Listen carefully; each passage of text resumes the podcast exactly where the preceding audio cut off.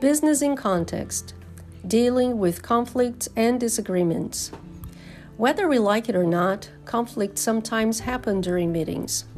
Listen to some strategies on how to deal with conflicts and disagreements. Which piece of advice for resolving a conflict do you agree with most?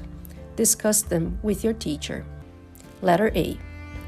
The best way to stop an argument is to get the people who disagree to brainstorm solutions to the problem. This works well because it's a positive approach to the situation. Arguing is so negative and such a waste of time. Brainstorming solutions helps everyone to work as a team again. Letter B.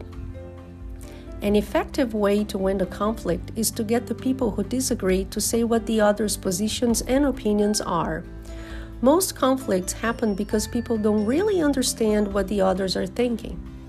If they have to think hard about this, it takes the heat out of any disagreement, no matter how strong. Letter C.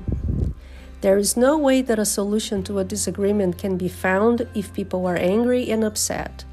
The most important thing that people need to do to stop an argument going further is to cool off.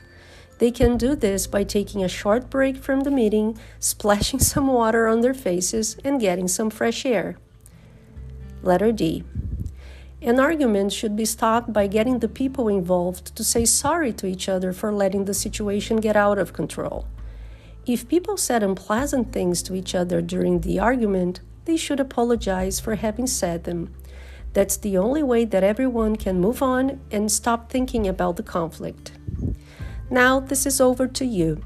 Discuss these questions with your teacher and brainstorm your own ideas. What are your strategies for resolving a conflict? What was the last conflict you had to deal with? How did you sort it out? Do you think apologies are important in business?